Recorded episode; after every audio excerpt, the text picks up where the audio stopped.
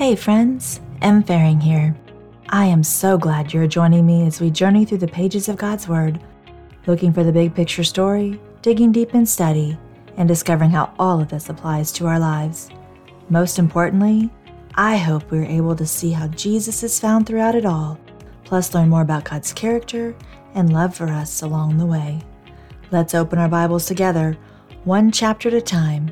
Okay, friends, let's begin. Hello again, my Bible study friends. I am so glad you are here. This episode is a bonus of sorts, as I still had so many things I wanted to share with you as we were wrapping up the book of Job in the last episode. So many valuable things for us to hear, so many threads to pull, so to speak, that I decided we would just make time for them in another episode.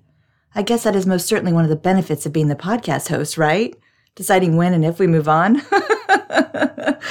okay, so back to what I have in mind when I mention threads to pull. Basically, that means sharing the connections between some of the various topics and themes that have continued to come up in many places over the last few weeks of my studies. Actually, in many areas of my life. They are all related in one way or another to the book of Job, but as I previously mentioned, we simply ran out of time in the last episode to cover them in depth, the depth I feel they deserve. Honestly, when things of faith line up and overlap, it is important for us to lean in. So that is what I'm doing in this bonus episode, my OOBT friends. Listen in as I pull the threads I have been seeing in my studies, my reading time, in podcasts I listen to, messages at church, social media posts, and on and on. As a bit more of a note here, please trust me when I say that clear up to the moment I pressed record a bit ago, God has continued pulling these threads for me through various resources to link together for us one by one. Actually, there are too many for me to even possibly include in today's episode. That is, unless you want to listen to my voice for hours and hours on end, my friend. in light of that fact, I will pull plus do my best to link as many threads as I can and hope to tie them together in a way that makes as much sense to you as it has to me. It truly has been a challenge to narrow down what to include and what not to include, so please know that today's show notes are full of many extras for you to explore as you keep pulling the threads yourself in your own study times. I promise it is worth the effort, and I would so love if you would reach out to me to share how God is tying this all together for you, too. So truly amazing that our God of the universe is so tender to sometimes give us glimpses of how things fit together from his viewpoint. I absolutely love that about him. With all that said, I am not sure exactly where to begin with all these threads I've been pulling over the last few weeks. So, how about we begin with our near constant Bible study companion, Lysa TerKeurst? If you recall, we journeyed through a large portion of her book It's Not Supposed to Be This Way while in the book of Job. I genuinely feel she has studied along with us too, don't you? Let's lean into these perspectives Lysa landed on by the end of her book by reading from the final chapter titled Upside Down. However, before we begin reading from this chapter, I would like us to consider these thoughts and questions when thinking about what living upside down might mean. Do you ever feel that way about your life? Like maybe your life feels nothing like you thought it would be, or just is not as it should be. Where there should be love, there's hate. Where there should be loyalty, there's betrayal. Where there should be hope, there's despair. Where there should be life, there's death. Life can feel upside down.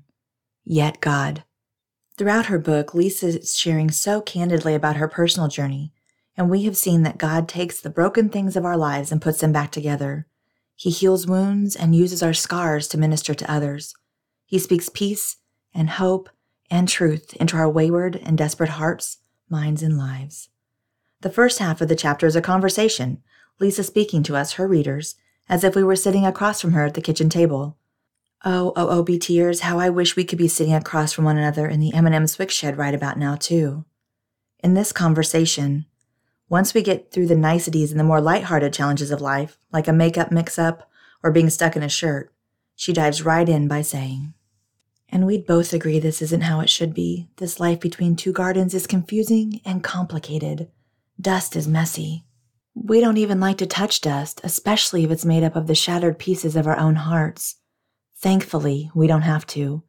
We can hand it over to God, the one who forms our dust into something we want, but never could have made for ourselves. We nod in agreement at this thought.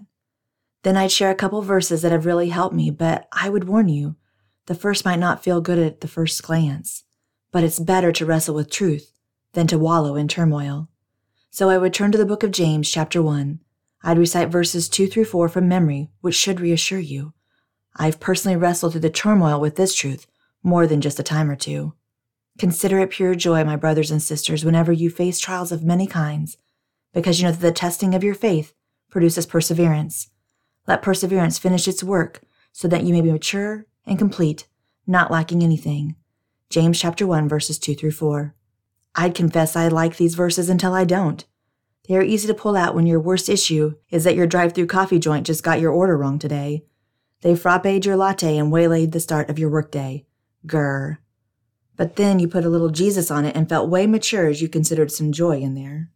But what about those other things we walk through? The ones that hurt too long, or disappoint too deeply, or feel devastatingly permanent? To slap some, we should be joyful about this verses on top of the hard things feels cruel, like a bad joke about something excruciatingly painful. It's just too soon for that kind of nonsense. That's why I'm glad these verses don't say feel the joy, but instead consider where some glimpses of joy might be, even in the midst of all the hurt. To live is to love. To love is to risk pain. To risk pain is to live. That's what it means to be truly human. As fragile as dust, the breaking of us, the making of us, the building up of our faith. Understanding how to consider it all pure joy rises and falls on whether we truly trust God in the middle of what our human minds can't see as good at all. It's hard, so I like to think of it in terms of baking. Imagine today we decided to make a cake. Not like I went to the grocery store and bought one from their bakery to stick on a cake plate and just smiled when people commented on my masterpiece. Not that. Instead, one where we bought all the right ingredients from the store and used them from a from scratch recipe. After going to the store, we'd set out all the ingredients the flour, the butter, the sugar, the vanilla, the eggs, the baking powder, and a pinch of salt. But then maybe we felt too tired to mix it all together and make the cake. Instead, we thought we could just enjoy the cake one ingredient at a time. The thing is that sometimes we don't like some of the individual ingredients, so we'd rather leave them out. The flour is too dry, leave it out. The sugar, butter, and vanilla are all good, leave them in. The eggs are just gross when raw, definitely leave those out. And then our cake would never be made mature and complete, not lacking anything. We are so quick to judge the quality of our lives and the reliability of God based on individual events rather than the eventual good God is working on putting together. We must know that just like the master baker has reasons to allow the flour and the eggs in right measure into his recipe, Jesus, the author and perfecter of our faith, will do the same with the dry times and the hard times. And yes, we may have to go through some chaos in the mixing and some heat in the baking, but soon we will rise and live lives that are a sweet offering of hope, grace, peace, and comfort to others. That's how we can consider it pure joy today. There's purpose in the pain and joy in the making of a life with Jesus. James goes on to show us what we can set our eyes on as we persevere in this joy. Blessed is the one who perseveres under trial because, having stood the test, that person will receive the crown of life that the Lord has promised to those who love him. James chapter 1 verse 12. Oh, can you imagine being deemed worthy to receive a crown of life? Remember how they placed a crown of thorns on Jesus? What a picture of how our sorrows feel today. So much like a crown of thorns. But that awful crown is a foreshadowing of how eternity will change everything. It will all be turned upside down in eternity. Grief will turn to joy heartbreak to shouts of thanksgiving, crowns of thorns to crowns of gold fit for a king. I did a little research on this crown of life. This crown will be given to those called into special service to the king because of their dedication to him. Their hearts may have been broken during their earthly lives, but their spirits never were. They trusted Jesus and loved Jesus and cared for people all the way through. But instead of wallowing in pity, they just kept letting Jesus turn their dust into pottery beautiful and strong and useful for noble purposes. And then, in keeping with their hearts being completely in love with Jesus, the minute they enter eternity and receive their crowns, many Bible scholars believe they will immediately lay them at the feet of Jesus, so thankful to have a gift to give the King. Such a joy. Even after giving up their actual crowns, these people will continue to carry this honor bestowed upon them. They will be designated as those Jesus recognizes as his closest friends. I could cry thinking about it. I want to live every minute of every day considering the joy of right now and the joy of that day. And so before we part, I'd pull out my journal and read you one more thing. It's a dialogue between God and Jesus that just spilled from my pen to my journal one day. It's not prophecy, nor am I trying to proclaim divine words that aren't mine to give. But when this allegory came to me, it settled into my soul and felt right for both you and me. I call it upside down, and with a nod in your direction, I dedicate this to you. The son turned his head and quizzically said, Hmm, father, those are really strange words to assign to this life. Can we pick some other words? I have some fantastic suggestions for this one. She's optimistic and strong. She's caring and compassionate. She's good and generous. And she's so very aware of others. She's a deep thinker and a deep feeler all in one. She's so very rare, Father. Yes, she's rare. I know, and that's why she must be upside down. Father, as she gets older, I don't think she will like that you gave her these words. I think she will question, Why did you do this to me? The father replied, She most certainly will question me. Her favorite question of all will be why, and it will be serving her well. For in the incessant wrestling, she will come to learn something most people never learn. She will see I didn't do these things to her, I did them for her. Though it broke my heart to give her the opposite of what she wanted, she will watch me eventually turn all the bad into good. I will turn it all upside down, and in doing so, she will live right side up. She will be a beacon of light in extreme darkness. She will be a voice of hope when others feel all is lost. As she learns to live this upside down way, she will discover there are some problems that cannot be solved, though her brain will tirelessly try.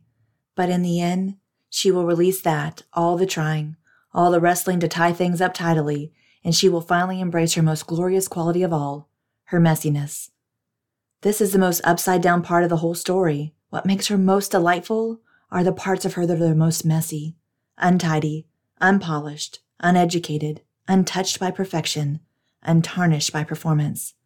She will effortlessly show others a way to find me and draw their hearts into the reality that I am a good God, and most importantly, that I am good at being God. No human should have to carry the weight of being their own God, but so many do. As she seeks me in her mess, she will show others how to find freedom from that weight.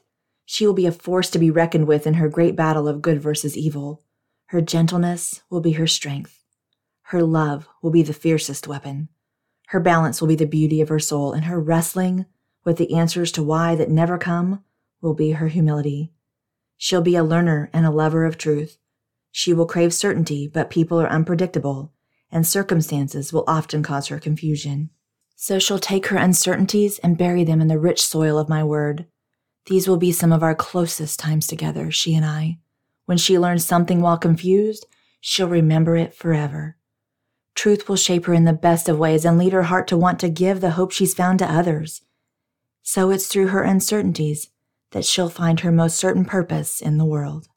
She will be a curator of curiosity, an image bearer of imagination, a tender truth teller, a bold gospel bringer, the wonderful part of why. Those are the things she'll discover as she journeys through life, dancing and falling and getting back up again. But, son, there is something you must tell her yourself right now today. Dear daughter of mine, when the world tries to beat that why question out of you, offer it back to the heart of a, every wide eyed inner child and whisper, Yes, yes, ask away. Because to kill that question is to kill the passion filled purpose that will give you an answer. You'll never know why that person did what they did, or why the seemingly perfect circumstances shifted and corrupted the way that they did why the destruction and devastation marched into your life. No, you'll never know those answers. But trust me, it wouldn't make anything better even if you did have those answers. It just wouldn't. I've not kept these answers from you as a cruel exercise of my power. I've kept those answers because only I can bear the weight of them. You live in a broken world where broken things happen. In a sin soaked world, horrible things happen. They just do. And you will hurt deeply because of these things. You, dear girl, will also watch others hurt. You will hear human answers that try to tie bows around the big blows of life. These sound good in a sermon, but never hold up in real life. And that's when you will see what a gift it is that you've been entrusted with enough hurt to keep you humane. You'll offer the only real answer available. The Lord helped me survive, and He'll help you too. I'll hold your hand while you find your way to Him. You won't know why this or that are happening, but there is a part of the why you will come to know. Look around and you will see the part of the why I do want you to know. You'll find in the eyes of every human you brush up against, or bump into, or barrel over, or dare to embrace. In their eyes will be a secret sorrow, a deep wound, a scared child. You are made to connect with that person, really connect, but you'll never ever connect with all your perfections and performance. All that's slick and shiny about you repels them, or scares them, or makes them shrink back. But your tears? Oh, they were liquid magnets drawing others in.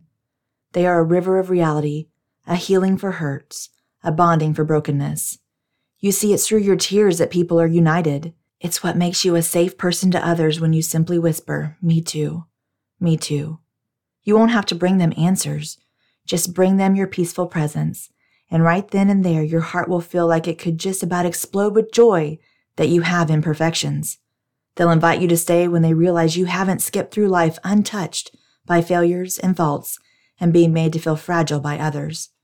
Perfection intimidates, compassion inspires, and in that you will finally find the why.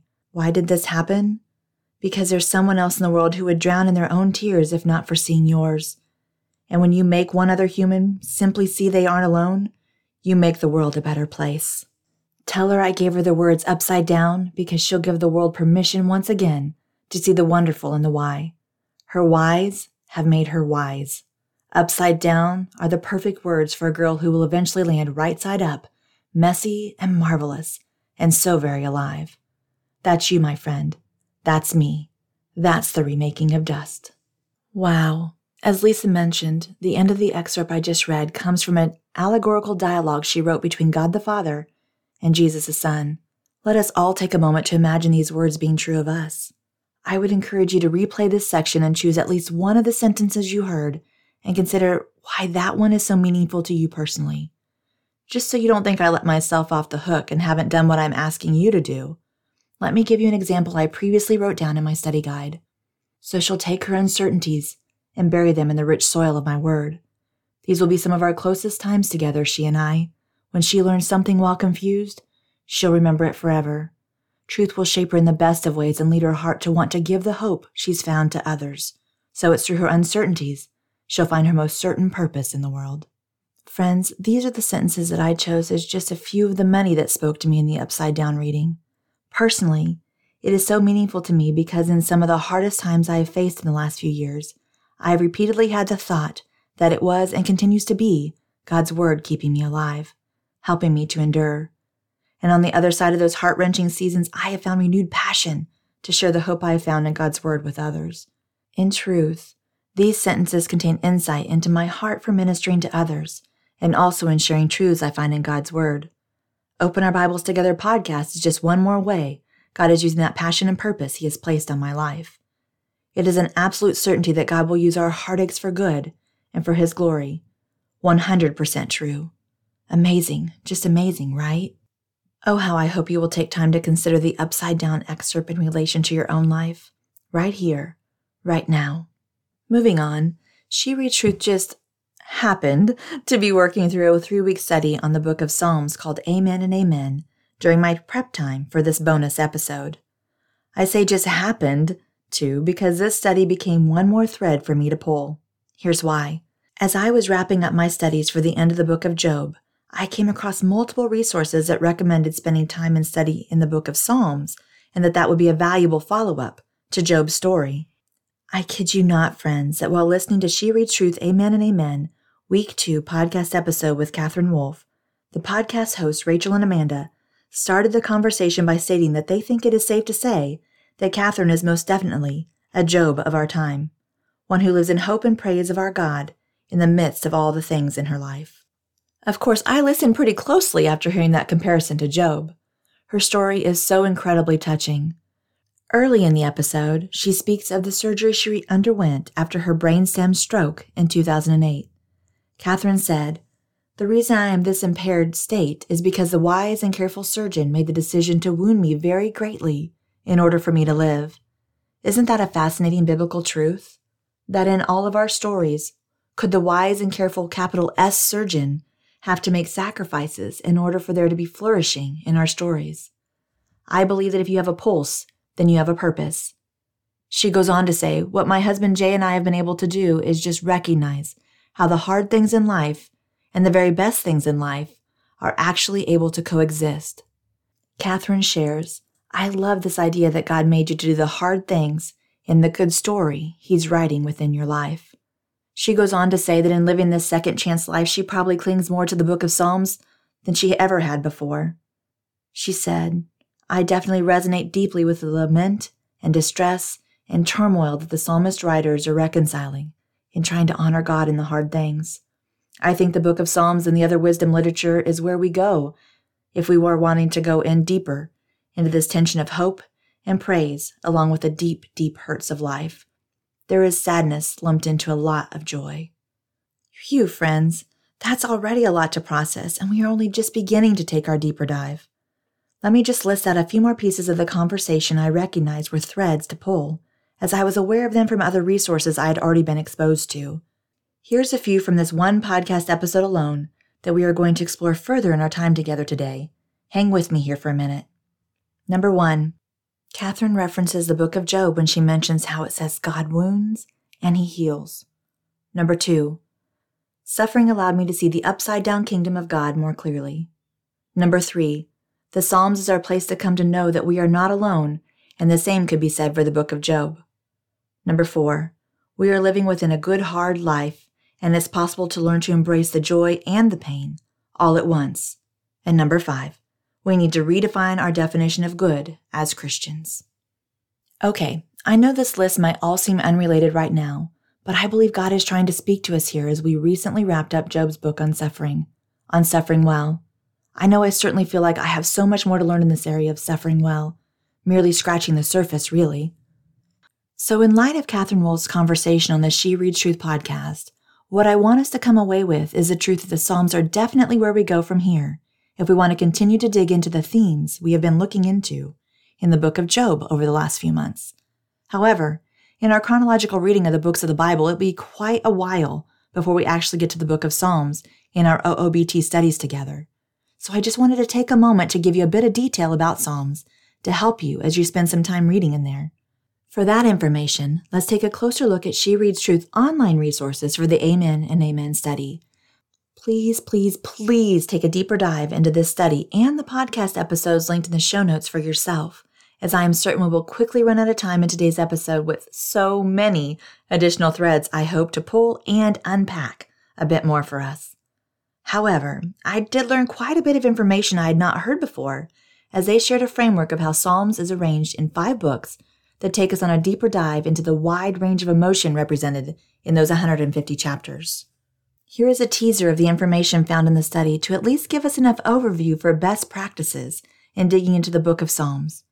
The beginning sections of the Amen and Amen study read The book of Psalms is structured as five smaller units, each made up of individual songs and poems. Many of us have never read the Psalms as an entire collection, more often, we read favorite Psalms or look at them in literary groups. There's certainly nothing wrong with this approach, but in doing so exclusively, we can miss the artistry of the whole collection. In this Amen and Amen reading plan, we'll look at Psalms from each of the five books to build a framework for understanding the Psalms as a whole. We'll see how this book tells a redemption story, one of a mighty powerful God who draws near to broken humanity, who promised an eternal King Jesus, and who remains the same from generation to generation. Each psalm also reminds us that God meets us in whatever state we're in, in our loneliness, sorrow, and celebration. Just in case you don't have a moment to click through the links to the Amen and Amen study that I placed in the show notes, let me just read the breakdown of the overall themes in the five books found within the whole book of Psalms. 1.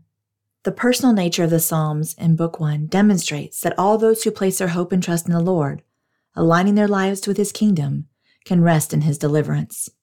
2. The collection of Psalms in Book 2 express lament and distress about present circumstances and conditions while looking to the faithfulness of God.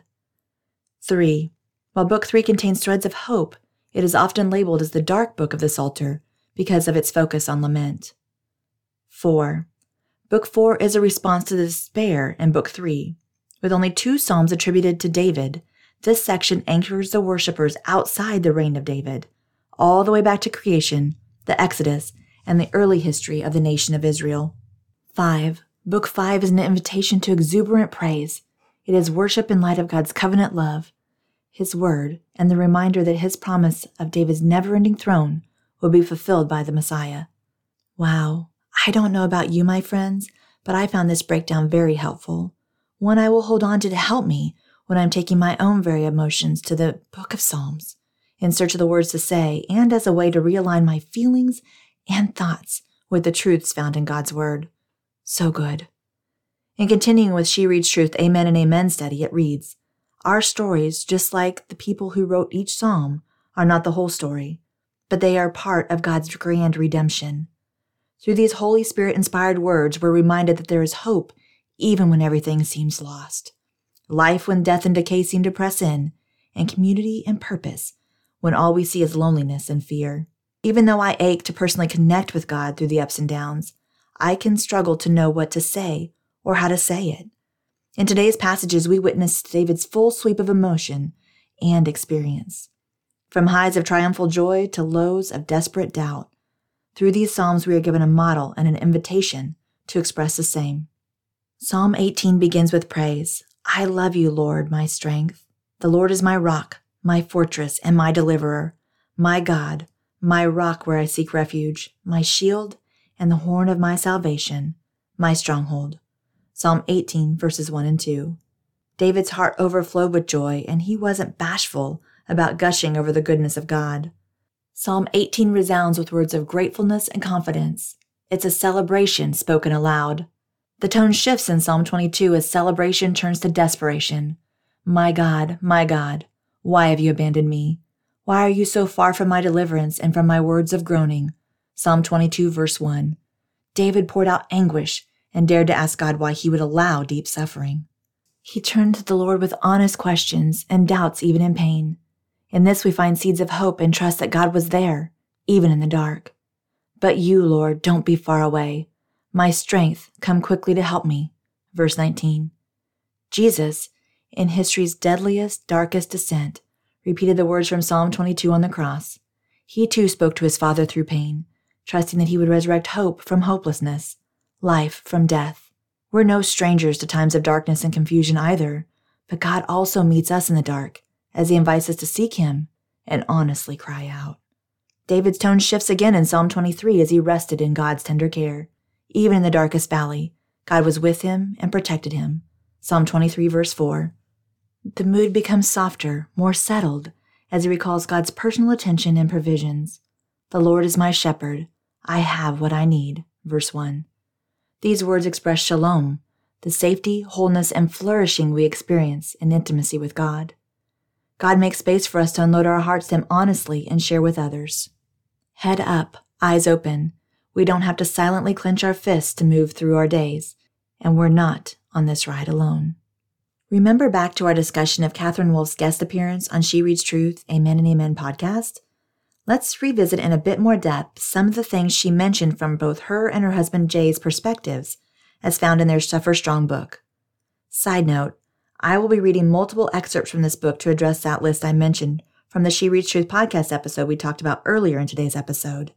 Before we begin with these excerpts, though, I'm just going to go ahead and say right now that I firmly believe this book should be read if we want to go deeper in our studies in the book of Job. As you will soon hear, it is jam packed with so much solid truth from those who have suffered much but learned how to suffer well, to suffer strong in the middle of it all. With that said, let's begin. In chapter 10, titled Glorious Scars Redefining Healing, Jay says, In the wee hours of the morning, just a few days after Katherine's stroke, I sat in disbelief by her ICU bed. It was dark save for her blinking lights on the machine cityscape that surrounded her. It was quiet save for the sickening whoosh of the ventilator and the rise and fall of her chest with each artificial breath. I was unable to think or sleep, haunted by the memory of her calling my name for the last time before the ambulance took her away, anguished by the horrifying acts done to her body and brain during the 16 hour long surgery, and shocked by the nightmarish sight in front of me.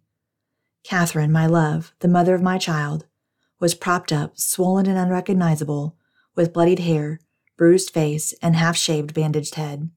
She had always embodied confidence, strength, and beauty, Now I could hardly look at her without wanting to sob uncontrollably. I sensed deeply that God hadn't spared her life only to leave her to die in this place, but having to endure the present circumstances felt nearly as terrible as death. I began reading through the book of Job because where else do you turn in the Bible when you want to know you're not the only one in the world who's gone through some horrible thing? The theme of God's overwhelming care for his people, hand in hand with his overwhelming otherness from us, came through strongly. Of course, this was both comforting and alarming. Is this the God I always thought I knew? In the midst of Job's suffering, his friends tried to comfort him. And though their diatribes were not exactly what I'd recommend saying to anyone in the midst of acute suffering, remember, less words are the best words. A phrase I'd never noticed before was sprang from the page in Job 5, verse 18. For he wounds, but he also binds up. He injures, but his hands also heal. This concept was hard for me to process. It seemed so contrary to how I thought God worked. Only a broken world wounds. Only evil injures. Yet here I sat in front of a woman who'd been wounded and injured in order that she might be healed. When I looked at the neurosurgeon, Dr. Gonzalez, I didn't think of him as her wounder. Rather, I saw him as her lifesaver, her healer. He'd intentionally sacrificed and even destroyed parts of her brain and body for the greater purpose of sparing her life. Wounding Katherine was not the doctor's end goal, but wounding was necessary if he hoped to save her. And so it is with God, except He knows the outcome. He never wounds us more deeply than He can heal us. Of course, we couldn't see that then. It would take years to gain a perspective that gave meaning to our horrendous experience. And pondering the ministry of Jesus didn't exactly make our understanding of healing any clearer. Jesus healed the sick, disabled, demon possessed, and even dead. Sometimes it was because of the faith of the person. Other times he was simply moved by compassion for them, without regard to their faith. Sometimes it was like he set up a booth and healed droves of people in one sitting. Other times he healed just one person, leaving all the others not healed, and then slipped out the back. Is there any rhyme or reason to this? Are there any lessons to be learned or a formula to memorize? At the end of the day, there seems to be a pattern. Healing is in God's control, but we are invited into the process. It's human nature to want a cause and effect explanation for suffering, we want to know what to do to prevent it from happening to us.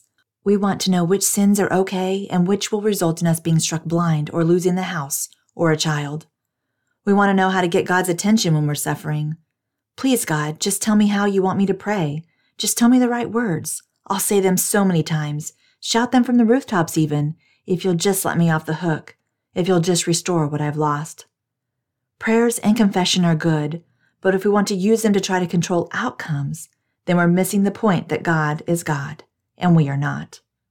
John 5 tells the story of Jesus encountering a man who had suffered for decades, living in a body that didn't work and in a society that didn't see him as a human being. Do you want to be healed? Jesus asked.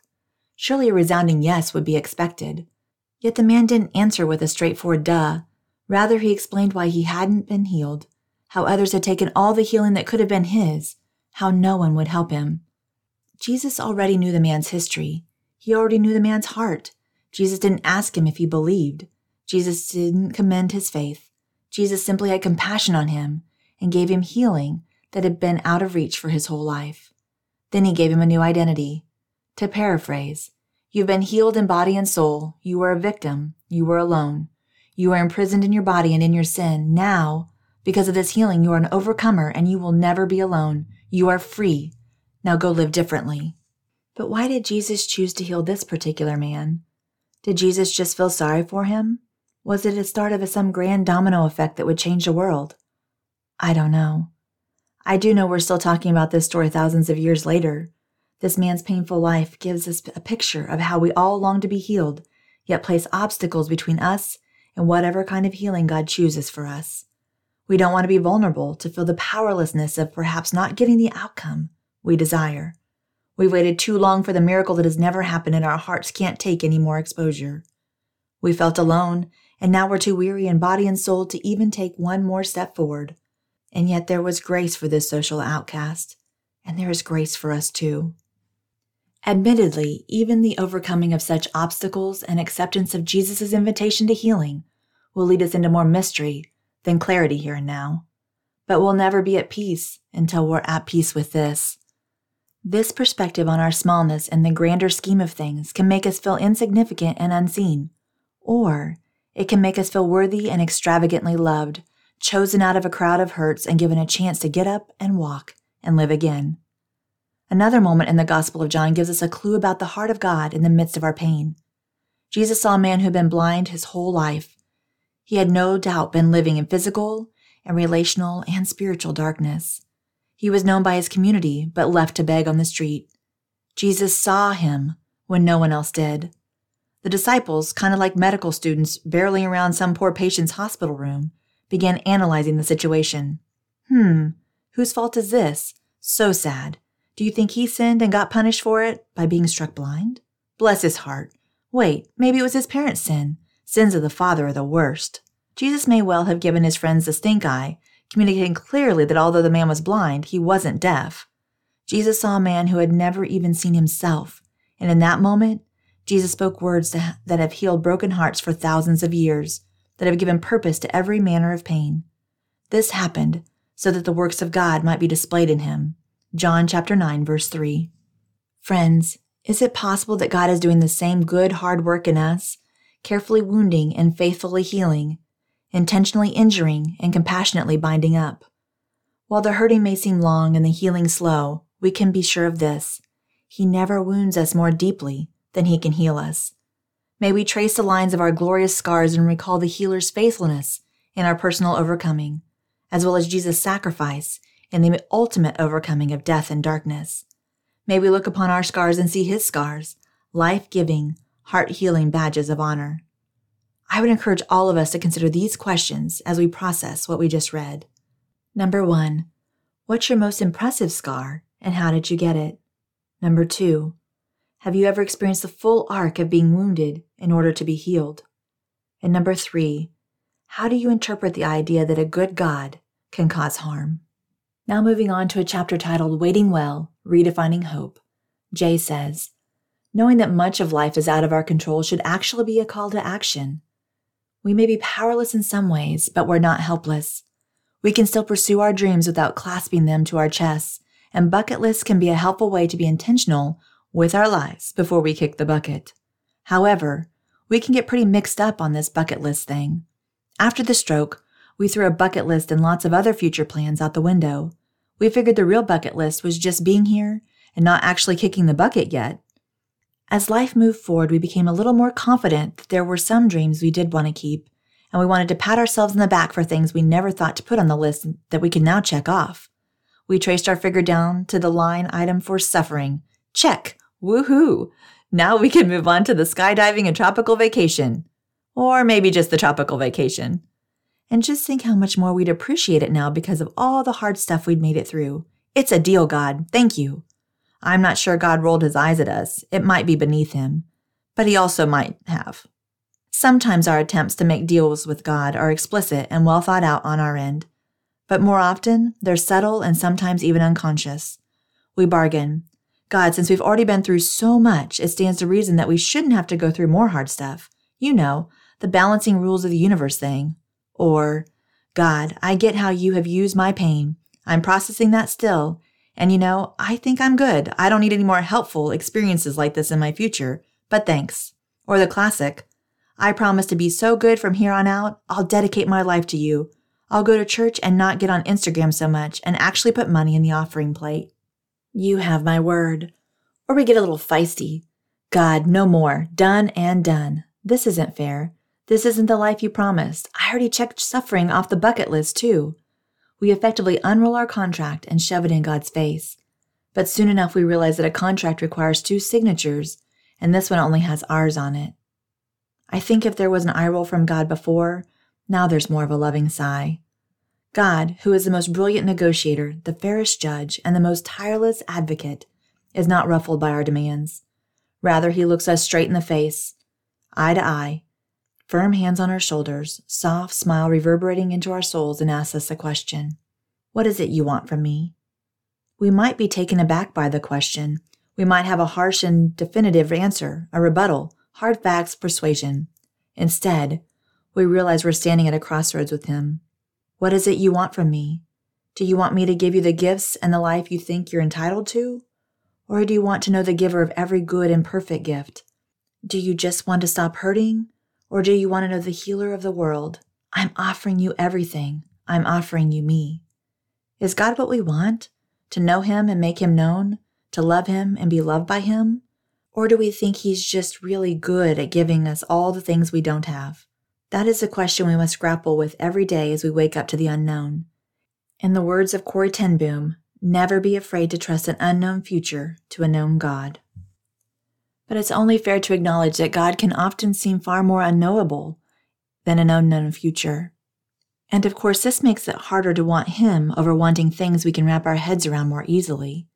It's easier to want our bodies to work right, or the relationship to stay strong, or the pain to go away, than it is to say, But your will be done, whatever that will may be. And yet, knowing God and wanting Him are inextricably linked.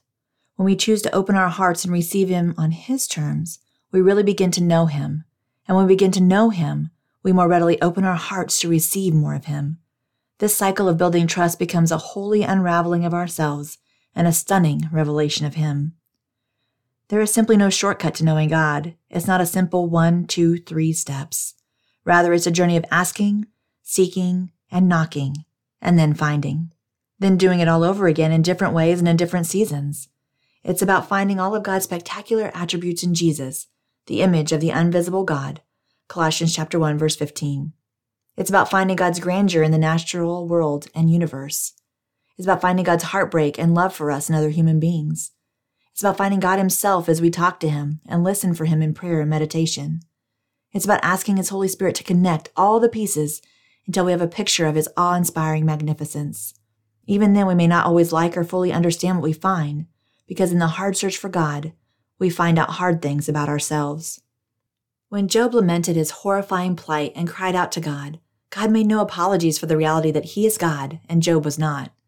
In fact, he kind of went for it in a hammering home the point for several chapters. He reminded Job that though he loved Job with an everlasting love, Job was not his equal, not even close. They weren't even in the same universe or same dimension. Yet there was no bargain. There was no partnership. And yet, God still wanted Job. When Job finally got this, he saw who he was dealing with. Job didn't have any more words, he just had awe. Talk about a new perspective. Job had heard of God, but now he had seen him. And this happens for any of us who are willing to offer ourselves up to God in this vulnerable posture. It happened for Corrie ten Boom in the concentration camps of Nazi Germany, and she found a way to trust God in the midst of huge losses and huge fears. It has happened for countless sinners and saints over the course of human history. It has happened for us.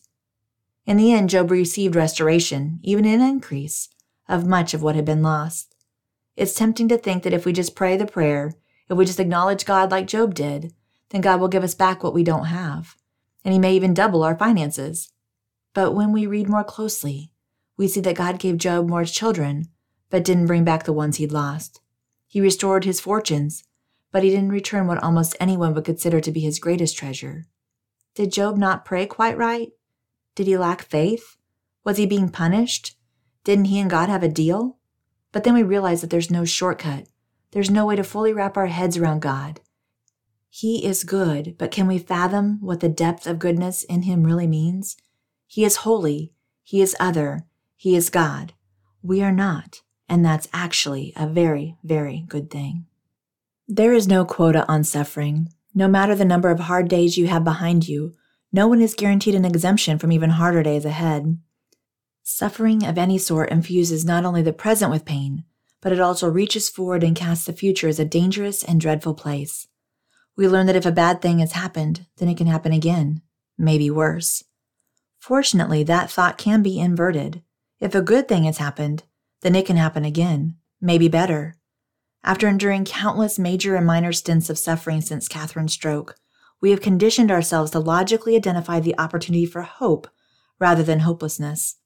Our lives have been full of good things, which means our future is full of good things if we are willing to define and identify them rightly. We practice preaching the truest story to our own souls. God is working all things together for the good of those who love Him. He is working every good and bad, global and personal, complex and simple plotline together for us and for you and for the human race. The story behind us is complex, good and hard. The promised story ahead ends with redemption. We have the choice of hope to live in the present reality of a future promise of resurrection. Now, for a few more questions we should all consider. Number one, what has past suffering taught you to expect from the future? What has past goodness taught you to expect from the future? Number two, what would be the worst thing that could happen next in your story? What would be the best thing? Number three, practically, how can you live out the future promise of resurrection in your daily life? Continuing on, in the path before us, redefining calling, Katherine says, I cried out to God early in my disability. I want to tell people about you. I always have, but I don't want to be the miracle girl in the wheelchair doing it. This isn't the life I imagined when I told my dolls as a child that I'd never give up hope. But then I met other people in wheelchairs, and their parents or spouses or siblings or kids, none of whom had ever pictured this life for themselves or their families when they were little either. Then it became clear these were my people. This was my calling. This chair wasn't an obstacle to my calling, but it was a greater unveiling of my calling. In fact, it had become my seat of honor. As our pastor Louis Giglio has said, pain is a platform. It's not that no one wanted to hear what I thought about overcoming struggle before my stroke, in my privileged had it all together state. I did have a very attentive doll audience as a child, after all. This isn't to say that one's voice only truly inspires after we've had a massive trauma. Please don't go making up or subjecting yourself to more suffering than will inevitably come without your help. But it is to say that the world needs more true and vulnerable stories of loss and struggle woven through with healing and hope. And as our former pastor Drew Sams has said, people of hope get to re narrate the world. That's because we have a special lens through which we see the world, and thus through which we see suffering. We're charged with telling the story of God in the world to the world.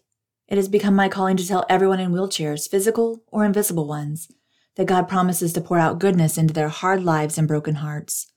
He offers freedom, not in spite of their constraints, but in the midst of them. He has plans to heal their suffering with his undying strength.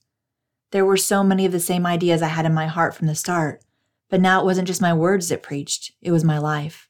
It wasn't just a book I'd read, it was my story too.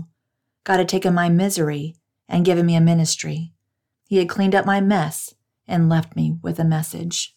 Katherine goes on to share A decade ago, I wrestled with the deepest despair of my life, wondering why God would have left me on this earth after my stroke. I was broken in body, brain, and spirit, unable to do anything or be anything other than a source of pain for everyone I loved.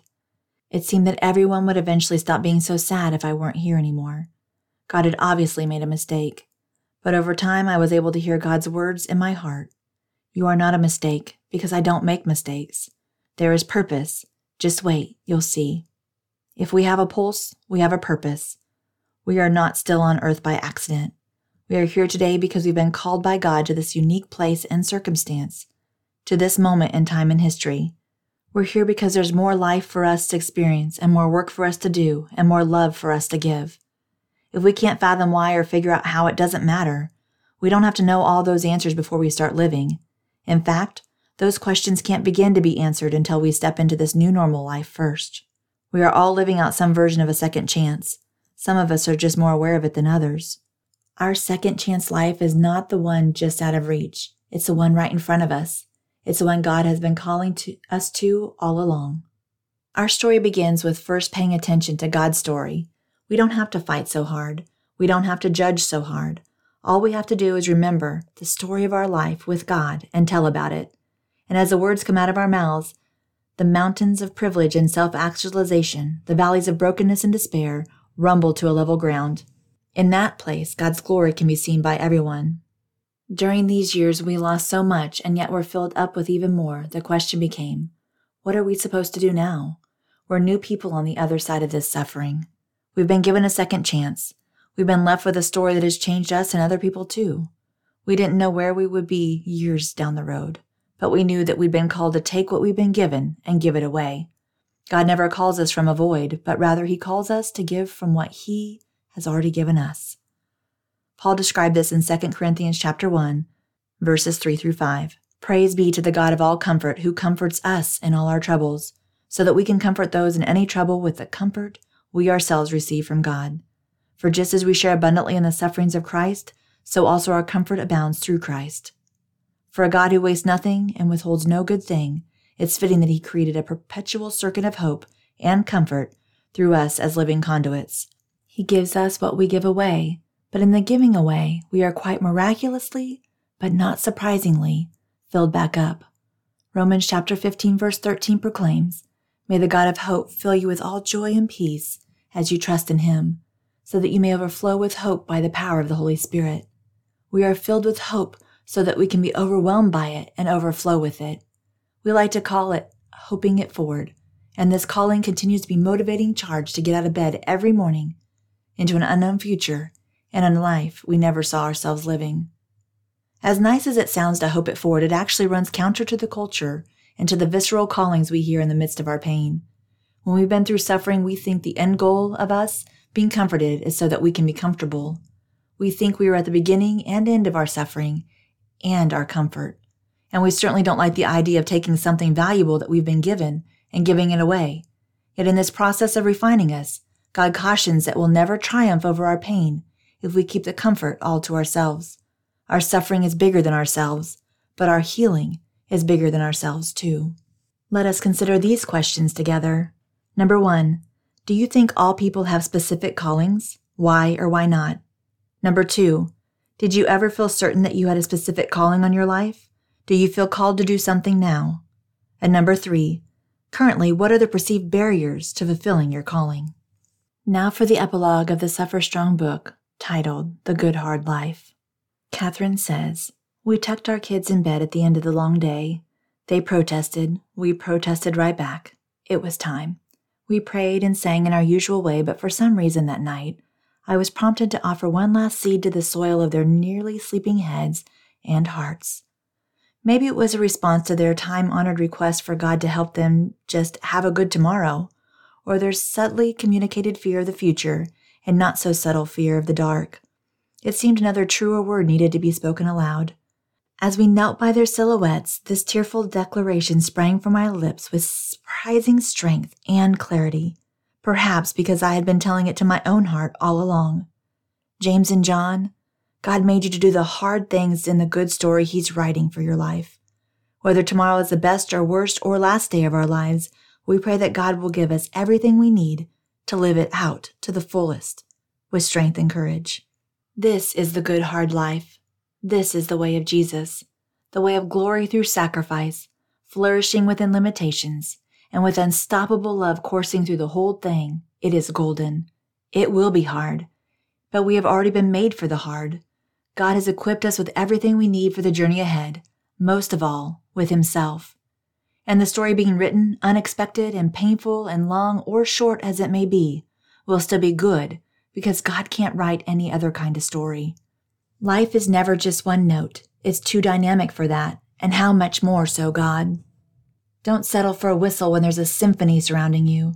Don't believe the lie that this must be one or the other because you'll be missing out on something vital the experience of life's true fullness. Good and hard are not mutually exclusive. This side of heaven, they are equal halves of a bittersweet whole. They reveal each other. The more the hard carves out tender places in your heart, the more space there will be for the good to fill it in. And the more good fills up in your life, the more overflow there will be onto the hard work ahead. This is the way where new beginnings come out of what looks like an ending. I pray my boys never stop believing that good things will come to their lives, but I also pray for a redefining of just what good means to them in this upside down kingdom of God. And if the day or their lives don't look anything like they thought, I pray God will empower them with bravery to illuminate the darkness and help them uncover every last bit of treasure to be found there. This message is a message of my life and of every life awakened to its own broken down but miraculous nature. It has taken time and tears, along with many teachers and much grace, to uncover it, and even more of all those things to actually believe it. But now, my upended life has revealed my second chance life. The redefining of me has become the refined me, and I truly love my life. I want to cherish it and champion it, even the parts I never could have imagined. And I want to live it well to the very end. May it be so for us all. When we earnestly and honestly examine the life of Jesus, we realize that his ways seem anything but right side up in our current context. He chose surrender, sacrifice, humiliation, risk forgiveness, and radical love when no one would have blamed him for self protecting. He was working with a different dictionary than the rest of us. His upside down life only makes sense in an upside down kingdom. He warmly invites us to find a home in this topsy turvy world where hard can be good, where the high notes sound better alongside the low notes, where brokenness is a prelude to repair.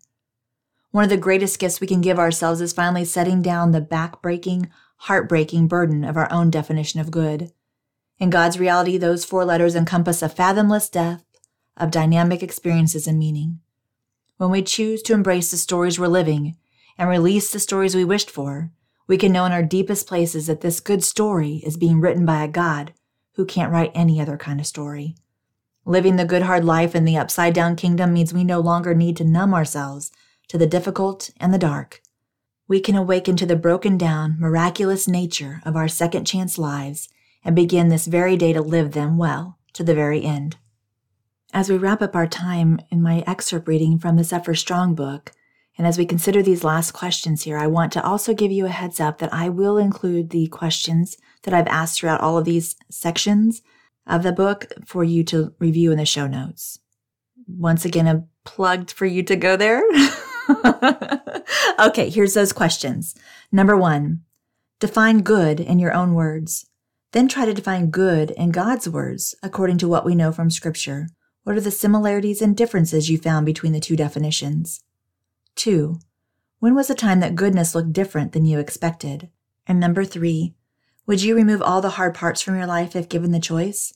If so, how would this affect your relationship with God, yourself, and others? Life is good hard. And yes, as Katherine said in the She Reads Truth podcast, she has made up a new word here good hard, all one word with no space between. Life is always both. The good and hard are always commingled in our lives, and God made us to do the hard things in the midst of the good story He's writing in our lives. Wow. I hope you are seeing along with me that God is speaking to us in so many ways, so many connections. Remember back to our excerpt from the Hard Good book by Lisa Whittle in a previous episode? I think God's trying to tell us something here, my friends. Let's have ears to hear. Good hard, hard good. Let's dig into Lisa's book to see what she has to say about living a hard good life.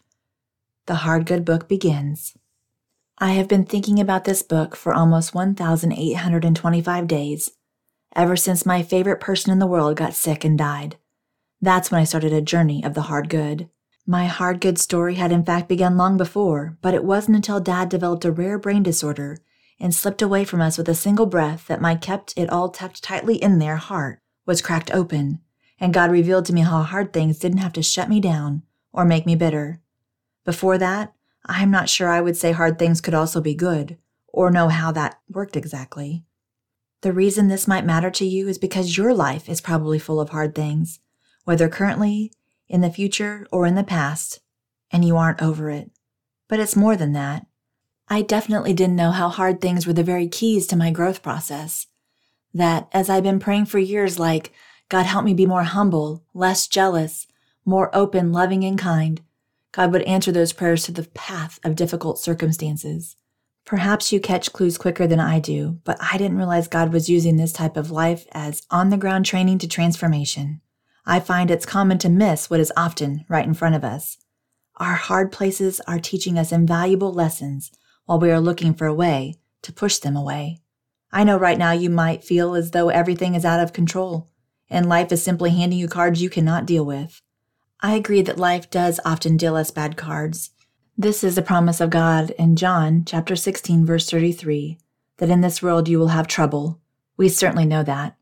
But I hope you will come to know this too Though the world brings trouble, we do still have choice, specifically when it comes to our takeaway from the trouble life brings.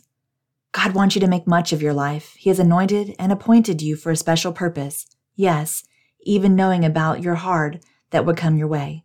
But you will determine your level of usability for the kingdom of God in how you respond to it. God also has a great purpose for your life, and that has never changed. It is my belief, based on scripture, his purpose is the same for every believer, which might come to as a surprise to you. The reason a lot of us make only slim progress in our life is because we are searching for something that is set, purpose, rather than pursuing our usability, which is up to each of us. And that is where you will find this book, helping us to see our hard circumstances, less hard to unbearably hard on a scale, but all humanly difficult, for the good that can result from them. But only with God. That is the deal breaker. So here are the last two things I want you to know. Number one, if you truly want what you say you want in life joy, peace, hope, love, fulfillment, purpose you will have to stay with God through the uncomfortable process to get there. There's no way around. Up to now, you may have thought that the reason you never got anywhere was because life is too hard. But the real reason is because when life gets hard, you keep bailing on where God wants to take you, and you keep having to start over. Number two, if you truly want to be spiritually transformed, you have to redefine good. Right now, you may well be operating under a faulty definition of good. Culture has a loud voice and it's hard to hear truth over it. What we've heard are all the mantras you are good, just as you are. You create your own good life. I love for those things to be true, but they simply aren't. Just because God loves and accepts us as we are, and just because He has given us many gifts and capabilities, doesn't mean we can swing the pendulum to a self destructive narrative of self heroism. The lies about the good life are pretty, but covertly exhausting. It also has us thinking that we have done something wrong if we don't have a quote unquote good life like someone else. Creating a good life takes a lot of hard work and isn't sustainable long term. Thankfully, the Bible provides the common sense we need and gives us a different definition of good, centered not on us or our strength or capabilities, but on God. God is good. Therefore, hard things that lead you to God will be good for you. Growth is good. That means that you can't be good without process and progress. And a good life equals a life of kingdom usability, not fame, fortune, or ease. And what may be the most important thing to note from that quotable in Romans chapter 8, all things work together for good, in verse 28, the most missed word in the verse is together, and it's most important. It does not say that all things work out. It says all things work together. This means that there will be missteps, disappointments, losses, and things that fall through along the way. Not everything in this world will work out for us, but the hard things will work together for good for those who love God and desire to be usable for His kingdom. So then, what is our role with good if it's all about God? It comes back to that uncomfortable process. It is to stay with God on the journey, which is hard, that He has ordained to transform us, which is good, not to create a journey for ourselves, because we can't anyway. It is a dependent versus a director role. P.S. Expect the world to disagree. So, yes, good is the crucial end here. It is the God defined one found in godly growth, not in self gratification or glory. The irony is that godly growth will bring the gratification we've been looking for our whole lives, and it is indeed a sweet life. Because unlike a limited good life we might try to make for ourselves by avoiding godly growth through the refinement process, the hard good process is an alternative for pointless pain and exhaustion. If hard is going to be part of my life, and it's proven that it is, I prefer to it have produced something. I suspect you agree. I see you, worn down by life. I see you, broken-hearted. I see you, trying your best. I see you, sick of this same issue over yourself. I see you, wanting to get close to God. I see you, notorious bailer. I see you, scared and lonely. I see you, reaching out for help. Here's the beauty of the hard good. If you feel life has been unfair to you, you can be right. But at the same time, you don't have to concede that life has won. Right now, your first goal may not be for God to use you. You may simply be trying to recover from something or clinging to the hope that better days are ahead. But at some point, you'll need more than just hanging on. You'll want what's left of your life to matter. God, help our hearts to seek your transformative way. Here we are. Here we go. Speaking of the Psalms and the true value in reading them, most especially in the hard good times of our lives. Um, see what I did there? Hard good, not just hard. Listen into this message we recently heard out of H2O Church Attica in a Life Church message series called Peace of Mind. This excerpt is a part of the week one message titled The Most Dangerous Myths of Mental Health. This seven week message series has been so timely. I will be sure to provide links in the show notes so you can take a listen as well. Definitely worth your time, my friends. I promise. So back to the week one message. Pastor Craig said, If you're struggling, it doesn't mean you're not a good Christian. It means you're human. And there's a myth, and a lot of time you'll see it around the church as other Christians say that we shouldn't struggle with mental health. And here's another myth, if you're taking notes, and that is a lot of people say, well, God doesn't care about your mental health. He doesn't really care about that. He's too busy. He's got bigger problems. Have you seen what's going on in the world today? Do you think he's concerned and has time to deal with your crazy in laws or whatever else you're trying to bring to him? He doesn't have time for that. But when you look at scripture, when you look at the Psalms, you're going to see just how much God cares about every area of your life. I love the Psalms. I'll share just a few of them with you, just to quote them. The Lord is my light and my salvation. Whom shall I fear? The Lord is close to the brokenhearted. He saves those who are crushed in spirit. God is our refuge and our strength. He is our ever present help in a time of trouble. The Lord is my shepherd, I shall not want. He makes me lie down in green pastures. He restores my soul. Even though I walk through the valley of the shadow of death, I will fear no evil, for thou art with me. Your rod and your staff, they comfort me. You will prepare for me a table in the presence of my enemies, and your mercy and goodness will follow me all the days of my life. The Lord cares about you. He cares about you. Go to the Psalms to see how much He cares about you, and go to the Psalms to see some people breaking down mentally. There's a lot of Psalms you want on your coffee mug, and I'm going to show you one that you don't. Psalm 88 was written by a guy named Heman. In the Bible, Heman is the guy you want in your life. He was well respected. He was the one that everybody looked up to, and I want to show you just some of the qualities we know about Heman from Scripture. He had very great wisdom, wisdom from the Lord. He was a talented musician, he was one of the worshippers, and had incredible musical ability. He had a lot of kids, and the implication is that he was a committed parent, very committed in his parenting. And he was very, very faithful in his service to the king. This was a man of God. This would have been the deacon at the church. This would have been the guy at work that you go to for advice. This is the guy you want for your father in law or your dad. This is a man of God. And I want to show you what he said in Psalm 88, and I'll give you a little spoiler alert. This is one of only two Psalms in all the Psalms that don't have a positive ending. A lot of times people whine and cry and complain, and then they say, But the Lord is faithful. And this man of God says this, and I wonder how many of you might be able to relate. He says, I am overwhelmed with trouble, and my life draws near to death. I'm counted among those who have gone down to the pit. I'm like one without any strength left. I'm set apart with the dead, like the slain who lie in the grave. You remember me no more. God, you've forgotten me. I feel like I'm cut off from your care. And then we're going to see something that he gets right. And what I want to tell you is what he gets right is the very same thing that you get right. Because in the middle of his darkness, in the middle of his despair, he continues to turn to God, just like you're doing today. The very thought that you may be hurting and feel desperate and you've shown up for church today tells you that somewhere buried in there, in the middle of the darkness, you're still turning toward the light. And he did the very same thing right that you're doing at this moment. He says, But I cry to you for help, Lord. In the morning, my prayer comes before you. You're the first place I turn. And even though he's crying out to God, he's not finding the peace that he wants. And he says, Why, Lord, do you reject me and hide your face from me? And the last verse of Psalm 88 is haunting. He says, You've taken from me my friend and neighbor. Darkness is my closest friend. Wow, darkness is my closest friend. This guy loved God. He's a man of God. And this is in the Bible. This is in the Psalms. And I love that it's there with no positive ending because it shows that God is not afraid of our honesty, that He cares that you may love Him and you may question Him, and you may worship Him and you may hurt. And when you hurt, He cares. I don't know about you, friends, but I myself had never noticed that Psalm 88 didn't come back to praise by the end. What a gentle reminder to us that there's space for us to just be hurting and crying out to God, to question. God wants us to come to Him in our hurt with every one of our emotions. Okay, as a bit more frame of reference regarding Psalm 88, the Bible recaptures this perspective about what is happening in this psalm. Psalm 88 was written by a man named Heman, and he was in a dark place.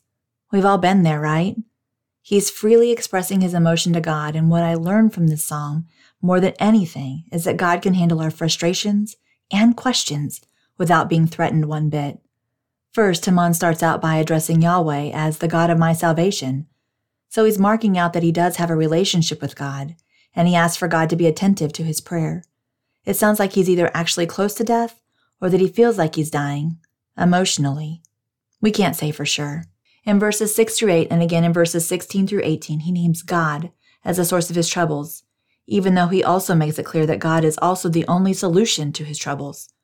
The psalm doesn't get tied up with a bow, it's left open ended.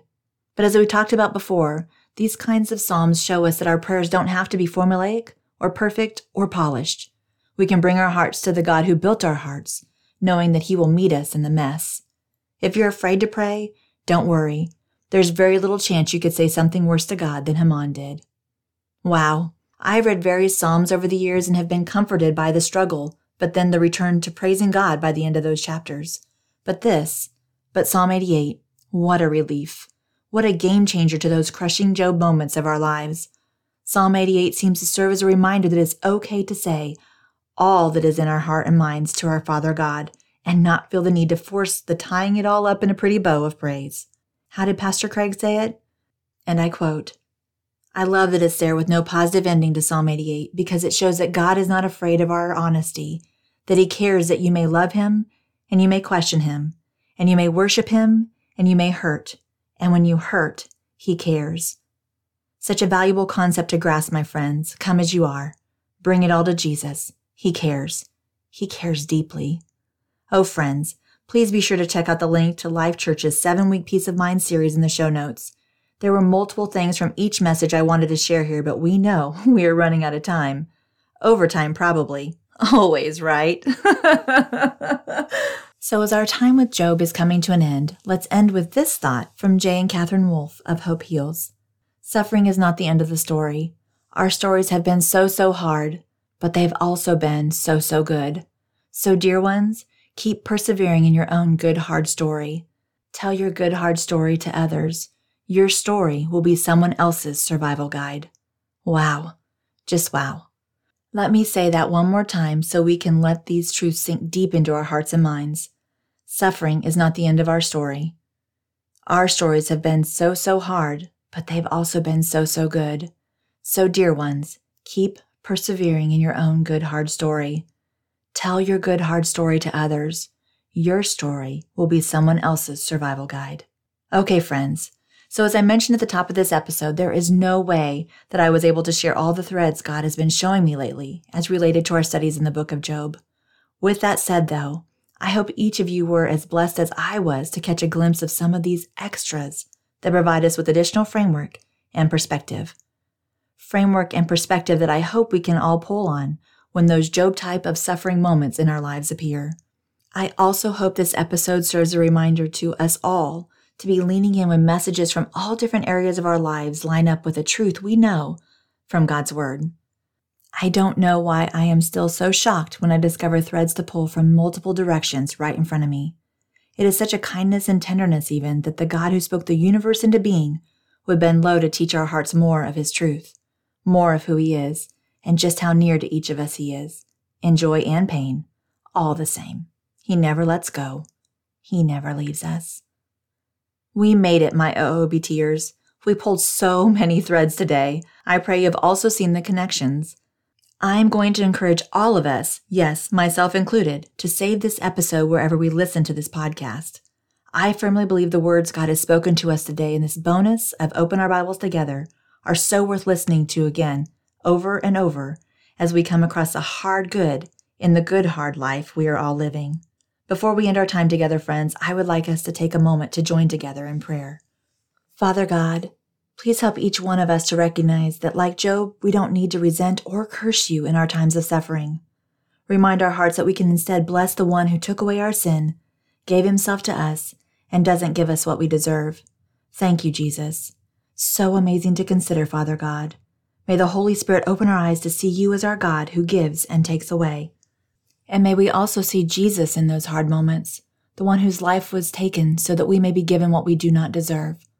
Please also remind our broken, tender hearts that regardless of how much suffering we'll experience in our lifetime, one thing is for sure. A day will come when there will be no more sorrow or pain, no more heartache or tears, no more loss or suffering. Our joy will be made complete, and we will come face to face with our Savior Jesus, who embraced the cross and endured the greatest undeserved suffering completely for us. Help us know deep in our hearts that although it's true that suffering is a part of this broken world, and sometimes a devastating result of sin, you can and will use our sufferings for your greater good. Though our suffering can be extremely painful, it can have purpose when we allow you, God, at the center of it. Is our suffering easy? Absolutely not. Are you with us in the suffering? Absolutely yes. Amazing, just amazing, Father God. In Jesus' name we pray. Amen. Up next, we will be returning to the book of Genesis and pick back up where we left off, in the lineage of Noah to Abram, whose name is later changed to Abraham. I hope you recall that the reason we went to Job and are now continuing in Genesis is because we're reading chronologically. Most biblical historians put Job's timeline after Noah, but sometime before the time of Abraham. So we read Job's story and will now return to Genesis, where we'll dive right into Abraham's story. Please remember that one of my personal goals for our time studying together is to begin to see the big picture story or meta narrative of the Bible as a whole through a chronological reading together. In the meantime, though, why don't you leave a review for this podcast? Asking for a friend. Truthfully, though, I'd love for you to rate and review OOBT on the platform where you listen. Five star reviews are my favorite, of course. they do encourage me, and they help other incredible people like yourself find the show and decide if they want to listen or not. It sounds simple, but your review actually helps others connect with God through Bible study alongside us. Wouldn't it be great if more people fell in love with their Bible the way we have? I think so too. So please rate and review today. Plus, um, I'd just love to hear from you, you know? This is M. Faring, and I can't wait until we open our Bibles together next time, my friends.